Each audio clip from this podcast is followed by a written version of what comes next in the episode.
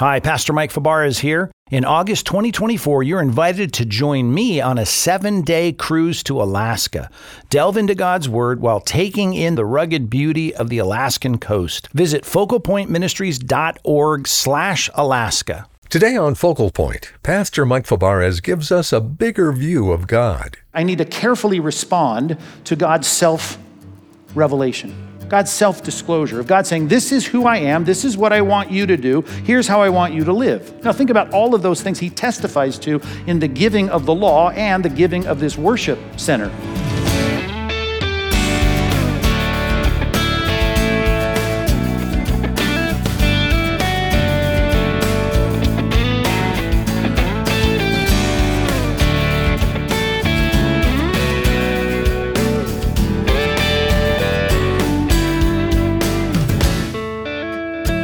Was the last time you stopped to marvel at God's global plan for redemption? A plan that started in a small corner of the world and expanded to the ends of the earth to include you. Well, today on Focal Point, Pastor Mike Fabarez is sharing an inspiring message about how we should respond to God's revelation and our part in His amazing plan. I'm Dave Drury, and here's Pastor Mike with the conclusion of a message called The Places of Worship for Israel.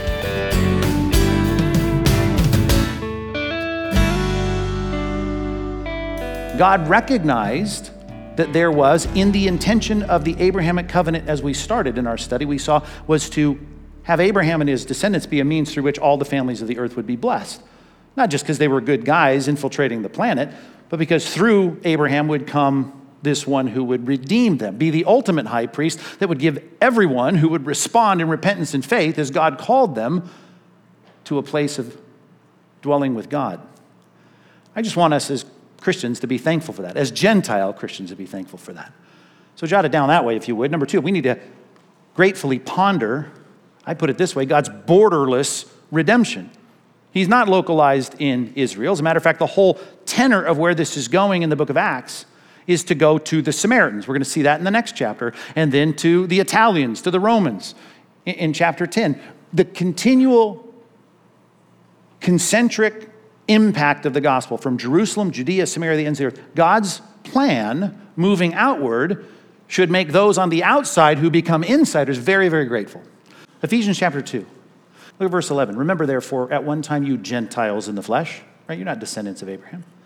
Called the uncircumcision, a very dismissive and pejorative way, by what's called the circumcision, which is made in the flesh by hands. Oh, so many parallels there, too, even with the way that that rock in Daniel 2 was a rock that was not cut by human hands. The, the, kingdom of God, it's something so much deeper than what you can see in someone's pigment in their skin or their DNA or the, you know, the, the signs of their covenant promise of circumcision or anything that, like the temple itself, the realities are the unseen things. And yet we get so fixated on the seen things. Nevertheless, you Gentiles, remember, this is what I want you to do for this week, verse 12. Remember that you were at one time separated from Christ you were alienated from the commonwealth, from the nation, and all the blessings of Israel.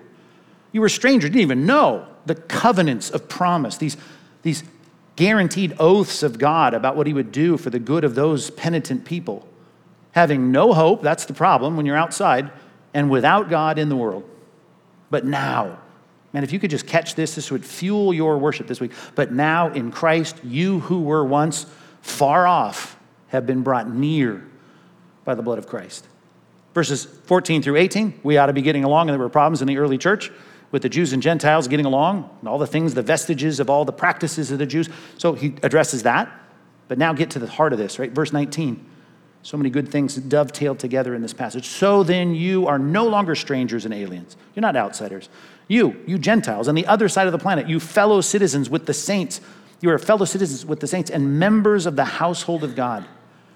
Now, here's this analogy not just a family. Look, it's a, it's a structure built on the foundation of the apostles and prophets. This analogy now of a building. What kind of building? Well, a building where you got a cornerstone, where it's not going to work without this person, Christ Jesus himself being the cornerstone. Now look at how it shifts. Now, verse 21 in whom the whole structure being joined together grows into a what?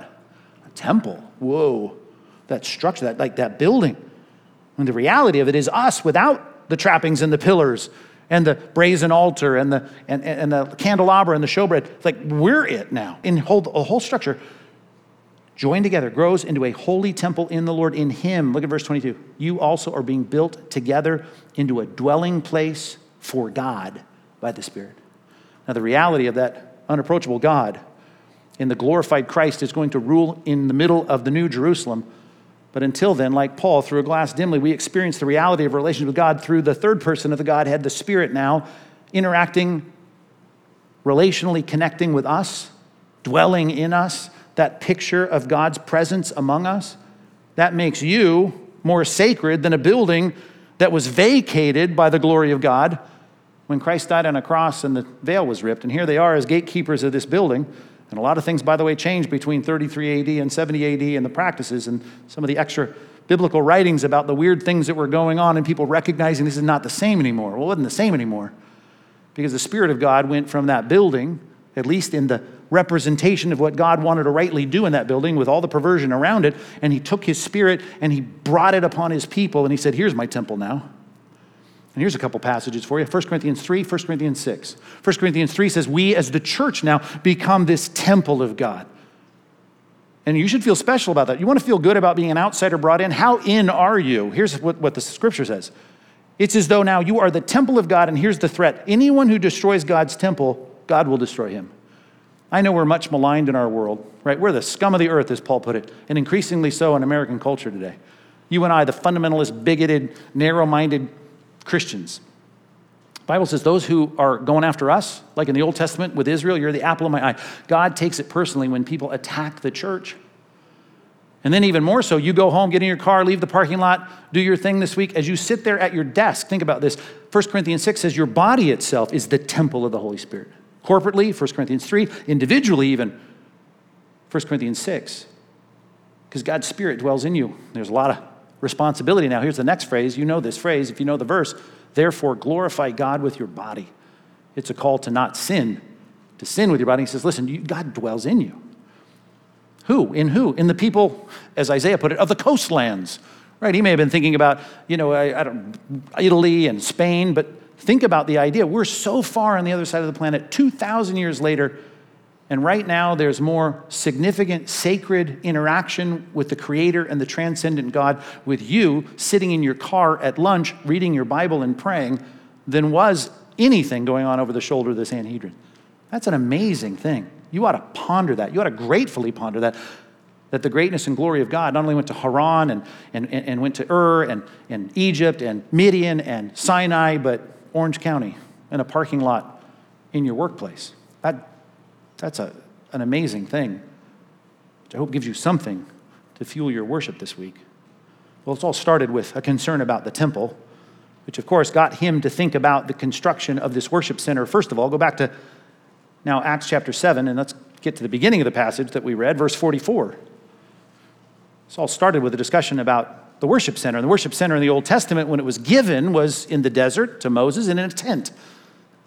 It says, Our fathers, look at verse 44, had the tent of witness. Interesting phrase. The tent of witness in the wilderness, just as he who spoke to Moses directed him to make it according to the pattern that he had seen.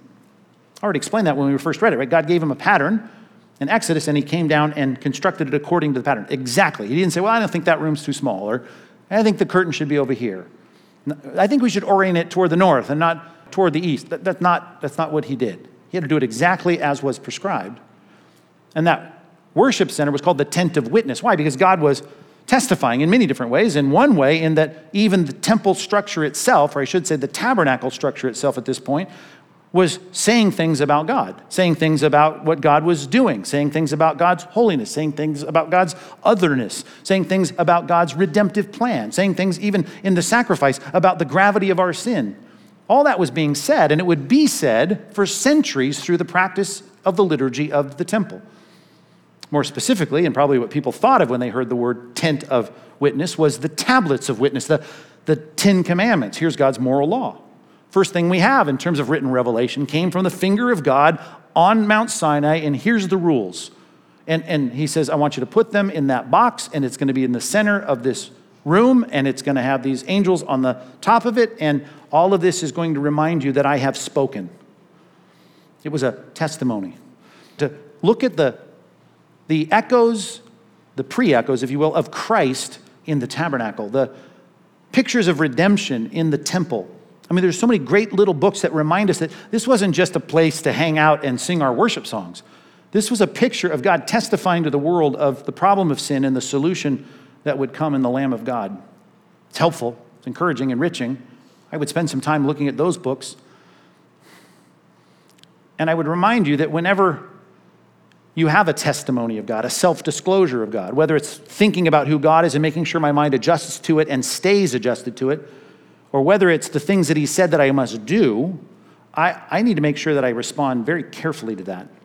I've got to thoughtfully say, well, if God has said this, then I have no right to, to say differently. I have no right to adapt it or to somehow make it my own by tailoring it or curtailing it. I need to, let's put it this way, number three, I need to carefully respond to God's self revelation. God's self disclosure, of God saying, This is who I am, this is what I want you to do, here's how I want you to live. Now, think about all of those things he testifies to in the giving of the law and the giving of this worship center. Carefully. People don't like to live the Christian life carefully. God loves me, it's fine, everything's cool. We've talked about this throughout this series. The idea of the fact that when God speaks, we need to be, here's an old translation in English of some New Testament phrases, we need to be circumspect as we walk in this world. Walk circumspectly. What does that mean? I, I should be very careful about where my next step is. Before I take another step, I should be very thoughtful about it. Well, I don't live that way. It sounds like a scary way to live. Well, that, that is part of what it is to be a Christian. The one you call on as Father, He's also a judge. And so we ought to live our lives in fear during our stay, our sojourning on this earth. So I'm going to walk from here to next weekend, and we're going to go through our lives, and we ought to be very careful about God's self disclosure, not only about who He is, but what He's asked us to do, and what He's asked us to be, and how He asks us to act, and how He asks us to prioritize our lives. Christianity is a, a revealed religion, right? It's, it's God disclosing what he wants us to know. I mean, that's what revelation is, right? Things that wouldn't otherwise be known about God. God is saying, I'm going to tell you about myself. These are going to be things that you must rightly respond to. Aaron, of course, was this first priest, and he has sons, and those sons say, Well, that's cool. I want to do this thing. And so that's fine. And they got all the regalia. They went through all the, the, the, the ceremonies of being sanctified as priests. And then they get out there and say, Well, I'm going to do this just a little bit different. Let's tailor it and do it my way. Aaron's sons, Nadab and Abihu. Remember the story? And they, they, they burned on the altar something that the Bible calls strange fire. It's not quite right. And remember what God did gave him a promotion. That was awesome. You improved on my revelation. He struck him down. Maybe you missed this because it's just a short little verse, but Moses then talks to Aaron. Now remember, these are his nephews. And he says, Listen, God just knocked our family members down. He just killed your sons. I don't know what it'd be like to have both of your sons die in the course of their work trying to serve the Lord. And yeah, they didn't do it quite right, but I mean, come on, that's kind of harsh. And Moses talks to Aaron and goes, You just need to understand, no one's going to draw near to God and, and do it non circumspectly, to use the words we've, we've just brought up. You better be super careful about these steps. And, and it's interesting, the last part of that verse says, And Aaron held his peace which shows that must have been hard to do, right? It's like, ugh, I, I want to be mad. Like David, when the, the ox cart stumbled and he had a guy that he really respected and he went out to touch the ark and he died. And, and David got mad. He was frustrated. You can see Aaron being angry at that. You can see the early church if you're friends with two people, maybe you're, I don't know, Scrabble couples with Ananias and Sapphira, and now they're dead. Like, man, I don't, I don't know if I like this Christianity thing. There's no difference in the God of the Old Testament, God of the New Testament. And when we studied that passage in Acts 5, what did we say? We're really thankful that we haven't been struck dead because we could have multiple times over and over. But it was a reminder to the church, wasn't it? My revealed will, you need to do it. Right? Whether it's how you approach worship in this scene in the Old Testament or whether it's how you tell the truth when you're speaking to one another, you better carefully respond to what God has said. Not only to think rightly about God, theology proper, but to think rightly about how we live, practical theology. How do we, how do we live this out? I know the reputation sometimes of, of our church or me or I don't know what, but is it we're, we're the doom and gloom church, you know, Bible thumpers. You do understand, no one's trying to harsh your life out. We're just trying to be faithful to what God has said about himself. And, and I, let me end with this passage. I didn't plan this either, but whatever. let's, let's go to Hebrews 12. Probably not a good line for any sermon.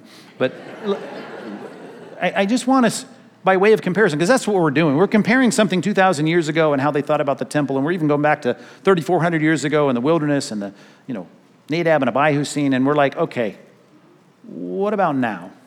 The comparison in this passage is one that should not only, as this text says, bring us a, a kind of, of trepidation about be careful, but a real profound kind of, of, of gratitude. Matter of fact, look at the first three adverbs in, in all the points this morning humbly, gratefully, carefully. I mean, those can all fit together and still be a joyful, peace filled Christian life. But that's got to be our approach. Drop down to the 18th verse of this chapter, Hebrews chapter 12. They had something very tangible, tangible, very tactile, something they could smell and they could see. And it started there at Mount Sinai. For you've not come to what may be touched. It's different in the New Testament, right? Spirit and truth, a different, we're not going to a temple, we're not sacrificing animals. You've not come to what may be touched a blazing fire and darkness and gloom and a tempest, a storm there on Mount Sinai, the sound of a trumpet and a voice of the words that made the hearers beg that no further messages would be spoken. And remember that in Exodus? Don't, we don't want to hear it. You go up and talk to him for us, Moses. For they could not endure the order that was given them and stuff like, man, this is really hard. Like, if a beast touches the mountain, it'll be stoned to death. I don't like it. It's too restrictive and too many warning signs and too much razor wire and barbed wire. Indeed, so terrifying, verse 21, was the sight that Moses himself said, I tremble with fear. Well, that was rough. Hebrews chapter 12, verse 22. But you've come to something else, something that transcends that. Mount Zion. Right, that tabernacle and that temple, that might have been the Lord's footstool, but you've come right into where God really lives. You have a real relation with the real God to Mount Zion. That was kind of the spiritualized word that kicked in when we're talking about the thing that Jerusalem and the temple represented. You've come there. You have a relationship with the God who dwells in unapproachable light. You've come to Mount Zion, the city of the living God. Right? You have that connection with that scene that's spelled out in Revelation chapter 4 and 5, a real living room of God, the dwelling place of God. Whatever that is, that invisible place, but it's mind-boggling and you've come there. You have a relationship with that God. The heavenly Jerusalem, not the earthly one. You've come to innumerable angels in festal gathering and to the assembly of the firstborn, Christ himself, who are enrolled in heaven and to God, the judge of all, and the Spirit of the righteous made perfect, and to Jesus, the mediator. The only way we can get in is because the high priest has gone in and made a way for us, the mediator of a new covenant, and to the sprinkled blood. Think about that. Sprinkled blood, that was all a part of the ceremony with the hyssop branch and the blood all over the altar that speaks a better word than the blood of Abel. Well, death usually people like, who killed him? I want to kill them. I mean, it's not, Abel dies, right? And Cain's concerned about retribution. Well, Christ dies, and no longer are we concerned about retribution. It's just amazing. Of course, it's better than the blood of Abel, which had brought up earlier in the writings here in Hebrews. So, what do we do? Well, number one, if you're non Christian here today, see to it that you do not refuse him who's speaking. Right? If you're feeling convicted about the truth of Christianity, well, then you ought to respond. You ought to repent. You ought to put your trust in Christ. You ought to throw yourself on the mercy of God. For if they did not escape when they refused him who warned them on earth, how much less will we escape if we reject him who warns from heaven? The comparison, right? The comparison of lesser to greater. This Mount Sinai was amazing, but this is way more, way more clear, way more serious, way more heavy. Verse 26. At that time, back then in the Old Testament, his voice shook the earth. But now he's promised, right? We read this in 2 Peter 3. Yet once more I will shake not only the earth, but also the heavens. This phrase, yet once more, indicates the removal of things that are shaken, that is, things that have been made, earthly things, in order that the things that cannot be shaken may remain. They can destroy all of the temple, and Titus can burn it and desecrate it, and, and it can be gone. Just like Nebuchadnezzar did, it can be done. Just like Antiochus did in the intertestamental time, you can do a lot of damage to that place. But you can't do anything to the place where God dwells. And God right now is dwelling in his church and in his people. Therefore, verse 28, let us be, that's the whole point here, right? Let us be grateful for receiving a kingdom that cannot be shaken. And let us offer to God acceptable worship with reverence and awe. You see that? Why? Because God, our God is a consuming fire. One who is, in his own plan, redemptive plan, taken the hit for our sin. I think we can live humbly, gratefully, and carefully, right? And we ought to. You world travelers have probably been to some pretty nice places. You go to certain countries, certain parts of the world, and take your cameras or you get your phone out and you start snapping pictures, particularly of these like massive buildings. It might be a, a Shinto temple in Japan or a Buddhist temple in, in India, maybe some massive cathedral in Europe, some kind of uh, elaborate, ornate mosque in Istanbul. And you go to these places and you pull out your camera and you, you see it and you are impressed by the architecture and you can smell the candles and the incense, and it's just like, wow, this is, this is an important place. With the coming and reality of Christ and all that we just read there in Hebrews 12, you, the, the shift to what is, is real and transcendent and important, it's not going to be bound up in smells and sights and chants and people bowing down and, and shaved heads and robes. And I mean, the reality of this is found in the sacred space of your kitchen table, of your desk at work, of the front seat of your car, in the parking lot, at lunch with a Bible and a prayer list. Be found in a, in a chair in a tilt up building in South Orange County. The reality of God saying to us, You can come into the throne room and find grace to help in the time of need. You can ride in, as Hebrews 6 says, on the coattails of the, of the great high priest, and you can enter in and have an anchor for the soul, and you know that God is good on his promises because he's entered in behind the curtain, and, and we're there too. We have access. If you feel left out you think, wow, this should be a much better experience as a Christian than it is, I'm just saying, I, I, I want to admit to you, it's, it's, I don't have an overrealized sense of where it's going. We're not there yet right? We're getting to the place where the dwelling of God is going to be among men. But, but now there is something good and sacred. And, and any building, any architectural thing, anything that seems like impressive, it, it, it never is that conduit to God. Those are not, that is not it. God is a God who has found his people as his dwelling place. And I hope you're one of the bricks, one of the stones that have been placed into this thing where God is active and where God is working, and it ought to lead to a humble, grateful, careful kind of life that should fuel your worship this week, and I hope that it does.